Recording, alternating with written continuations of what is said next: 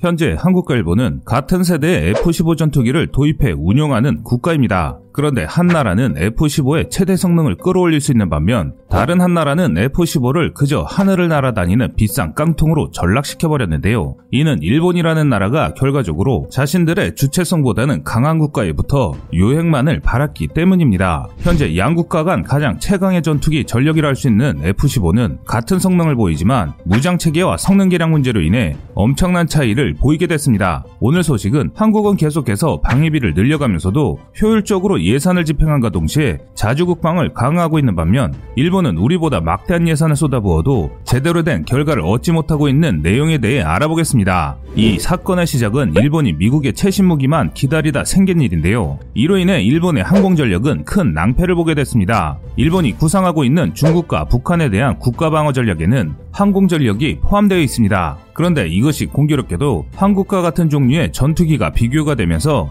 일본은 한국과는 정반대 상황이 된 건데요. 일각에서는 일본은 큰 덫에 걸린 형국이 되었으며 한국은 기가 막히게 빠져나왔다고 전해지고 있습니다. 한국과 일본은 같은 전투기를 운영하는데 왜 일본만 큰 위기에 빠졌는지 궁금해집니다. 먼저 일본의 경우를 살펴보면 자체 방어 전략 중 하나인 전투기 순항미사일 탑재 문제가 발생했습니다. 일본은 북한이 자기 머리 위로 대륙간 탄도미사일을 날린 지난 2017년 이후에 매우 예민해진 상황이 있습니다. 따라서 북한을 대응하기 위한 방어 체계를 미국과 함께 논의하고 이지스 어쇼어 계획을 세운 바 있습니다. 그러나 이지스 어쇼어는 방어를 목적으로 하는 체계인데다가 기술도 확실하지가 않은 상태였기 때문에 말 그대로 미국에게 돈만 갖다 주는 게 아니냐는 비판이 많았고 이로 인해 최종적으로 비용 문제로 일본은 이 계획을 무산시켰습니다. 그런데 일본이 이지스 어쇼어를 계획한 속사정을 알면 정말 겉과 속이 다른 나라라는 걸 알 수 있는데요. 일본의 주장은 이러합니다. 이지스 어시오는 방어용이기 때문에 공격형 미사일을 배치해야 한다는 주장을 한 것이죠. 그러면서도 미국과 함께 북한은 물론 중국까지 견제할 수 있는 중장거리 미사일 도입을 논의했는데요. 이 일과 관련해 일본은 괌에서 미 국방장관과 관련 회담을 갖기도 했을 만큼 어느 정도 진척이 있었습니다. 일본의 공격형 미사일 도입은 한반도가 타겟에 들어온다는 것과 같은 뜻입니다. 이는 한국에게 상당한 위협으로 신경 쓰이는 문제일 수밖에 없습니다. 그래서 일각에서는 일본의 야심이 점점 드러나는 게 아니냐며 일본의 방향에 촉각을 곤두서야 한다는 말이 나옵니다. 또한 이와 함께 과거부터 주장해왔던 순항미사일을 전투기 탑재를 위해 본격적인 작업을 추진했는데요. 전투기에 순항미사일을 싣고 가면 북한 등의 목표물에 매우 쉽고 빠르게 타격이 가능하다는 것이 일본의 주장이었는데요. 그런데 이런 일본의 일들이 무산되게 생겼습니다.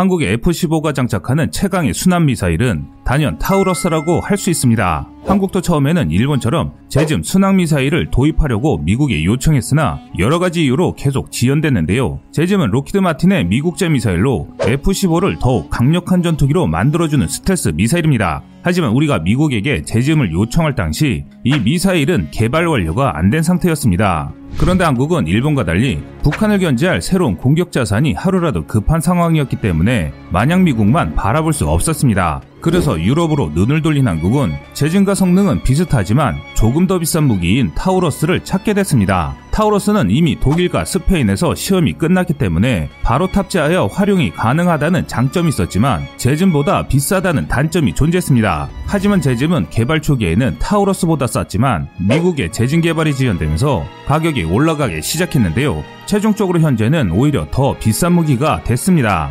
여기에는 FMS라는 무기도입 구매 방식 때문에 이런 일들이 발생하게 됐습니다. 이 FMS 방식으로 무기를 구입한다면 수요가 많을 때는 공급 가격이 내려가지만 반대로 예상보다 수요가 적어지면 동일한 물건을 구입해도 더 비싸게 구입할 수 있는 방식입니다. 그런데 일본이 미국과의 FMS로 예산은 예산대로 써가면서 제대로 된 무기를 얻지 못하고 있는 상황입니다. 한편 독일 방산 업체인 타우러스 시스템에서 개발한 유럽산 무기로 한국은 우리가 원하는 무장 체계를 꾸릴 수 있고 궁극적으로는 유럽 방산 업체와의 기술 협력으로 그들의 첨단 기술까지 도입하는 계기를 마련했습니다. 그 결과가 한국이 개발 추진 중인 한국형 타우러스입니다. 참고로 현재 미국의 제즘은 당시보다 가격이 훨씬 올랐고 특별히 일본에게는 더 비싸게 제공될 것으로 보이고 있는데요. 반면 우리가 구매한 타우러스는 수년 전부터 실전 배치돼 제대로 된 성능을 발휘하고 있습니다. 그런데 한국의 이런 성공 사례와는 반대로 일본은 암담 그 자체로 암울한 분위기입니다.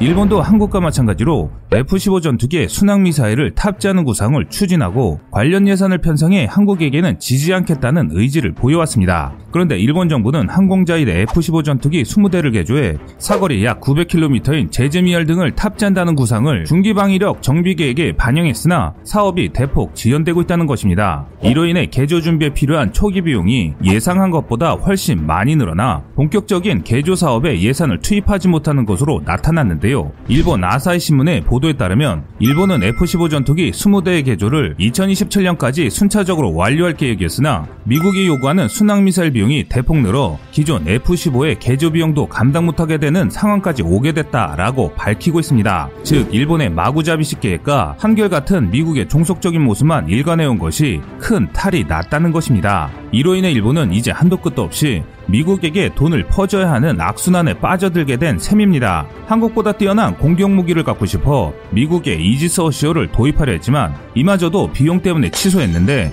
다시 한번 똑같은 일을 당하게 된 것입니다. 이번 일본 방위성의 2020년도 예산과 2021년도 예산 요구서에는 제대로 된 F-15 개조 비용을 포함시키지 않았습니다. 이는 일본 정부가 우선적으로 공격미사일인 순항미사일 사업을 예산에 먼저 반영하고 5년 내 실전 배치 목적으로 급하게 추진시켰는데 그들의 예상과는 반대로 미국의 재진 가격 뻥튀기와 납품 지연으로 제때 마치기 어려울 것이란 게 전문가들의 의견입니다. 이 때문에 일본의 위기가 시작됐는데요. 일본은 F-15의 개조 비용으로 설계비, 시험비, 작업시설 및 공급비 등 초기 비용 예산으로 총 9천억 원을 반영하고 이것으로도 부족해 2021년도 예산 요구서에 2,200억 원을 추가하는 등 3년간 개조 준비에만 약 1조 980억 원이 들어갈 전망입니다. 그런데 일본 방위성에 따르면 F-15 개조 사업에 쓸 수 있는 재원이 한정된 상황이며 초기 비용이 예상보다 늘어나 기체 개조에 예산을 할당할 수 없는 상황이라고 설명했습니다. 이런 사실을 일본 언론은 매섭게 지적하고 있습니다. 일본은 미국의 장사 속에 놀아나고 있다는 분석을 내놨 기 때문인데요.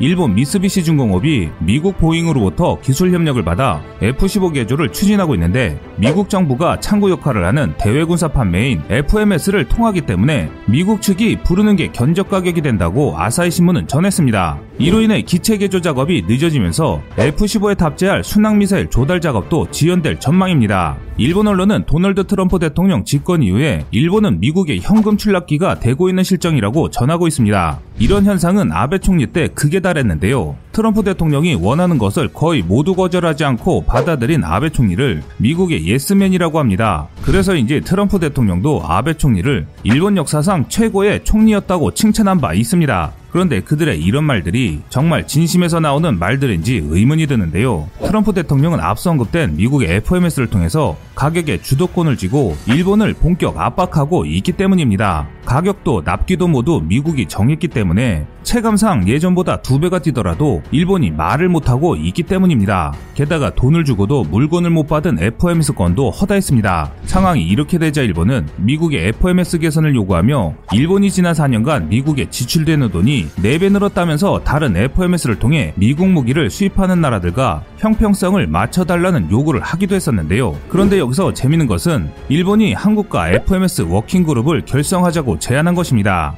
일본은 한국을 비롯한 미국의 FMS로 무기를 계약하는 나라들을 모아서 워킹그룹을 구성해 미국의 무기값을 깎는데 활용하자며 한국의 동참을 바란 것입니다. 평소에는 한국을 제외하고 선진국끼리 그룹을 만들기 바쁜 일본이 미국 방위비가 너무 많이 들어가자 그 그룹에는 한국을 반드시 포함시키자며 한국에 러브콜을 보낸 것입니다. 정말 달면 삼키고 쓰면 배짜는 식의 논리를 펼치고 있는 것인데요. 한편 한국은 지난 10년간 미국 무기 구입 순위가 4위로 8위인 일본에 비해서 4단계나 높은 국가이며 일본과 반대로 미국 제 무기가 안되면 유럽산 무기를 구매하기 때문에 사실상 일본과는 비교할 수 없는 비용으로 여러 방산 무기를 들여오고 있습니다. 또한 단순히 구매뿐만 아니라 돈으로 살 수 없는 기술들까지 얻어가며 한국형 무기들을 개발하고 있는 상황인데요. 하지만 한편으로 일본이 고마운 것이 우리에게는 좋은 첨병 역할을 해주고 있습니다. 새로운 미국제 무기가 개발되면 일본이 먼저 맛을 보기 때문인데요. 이번 록히드 마틴의 재짐이 좋은 사례이고 이런 일들은 과거부터 수차례나 반복해줬기 때문입니다. 독일의 타우러스 시스템즈는 한국이 타우러스를 구매하면서 지속적으로 한국이 유럽산 무기를 도입할 것을 적극적으로 요청하고 있습니다. 그들의 말에 따르면 한국은 방위 산업이 극도로 발달하면서 군사력이 강한 나라로 알려져 있다라고 전했는데요. 독일이 그런 차원에서 도움이 되길 원하며 독일 이외에 세계 최초로 한국의 타우러스 지사를 설립했다고 강조합니다. 이는 미국제 물건만 사지 말고 유럽산도 잘 봐달라는 구애의 뜻이기도 한데요. 군사 관계자들은 말합니다. 굳이 일본처럼 미국에 만 예속되지 말고 다양한 무기 도입 옵션을 가져야만 제대로 된 무기를 구매할 수 있다고 전합니다. 불과 수십 년 전까지만 하더라도 미국과 러시아만이 세계 최고의 군사 기술을 보유한 국가였습니다. 하지만 기술의 발달과 냉전 시대의 종료로 러시아의 첨단 기술들은 유럽은 물론이고 세계 여러 나라로 전해진 상황입니다. 분명한 것은 아직까지도 최고의 방산무기 기술력을 갖고 있는 것은 미국입니다. 하지만 다른 나라의 무기들도 미국의 무기와 견질 수 있다는 것입니다. 우리는 일본을 보고 반 드시 배울 것이 하나 있습니다. 무기 종속국이 왜 자주 국방을 할 수 없는지를 보여주는 좋은 사례라 할 수 있는데요. 일본은 이번 사건을 계기로 F-15를 가지고는 있으나 미국에게 너무나 종속적인 관계로 인해 그들이 원하던 이지스오쇼, F-15의 개량과 제즘 미사일 장착도 모두 물 건너가게 생겼기 때문입니다. F-15라는 최상의 포식자를 그들은 이빨 빠진 종이 호랑이로 전락시켜버린 셈입니다. 그래서 우리 대한민국이 자체적으로 만든 플랫폼이 중요한 것입니다. 가격과 성능은 미국의 것과 비교하면 다소 떨어질지 모르지만 우리 마음대로 개량과 개조를 할 수 있기 때문에 장기적으로는 모두 우리의 기술로 남는 것들입니다. 남의 좋은 것만 따라다닌다면 일본처럼 돈은 돈대로 쓰고 제대로 된 물건을 받지 못하는 것처럼 남의 나라에 평생 호구로 전락해서 살아가게 됩니다. 이런 약육강식이 성립되는 곳이 치열한 국제경쟁 사회인 것입니다. 이상 꺼리투브였습니다. 구독과 좋아요, 알람 설정은 좋은 영상을 만드는데 많은 힘이 됩니다.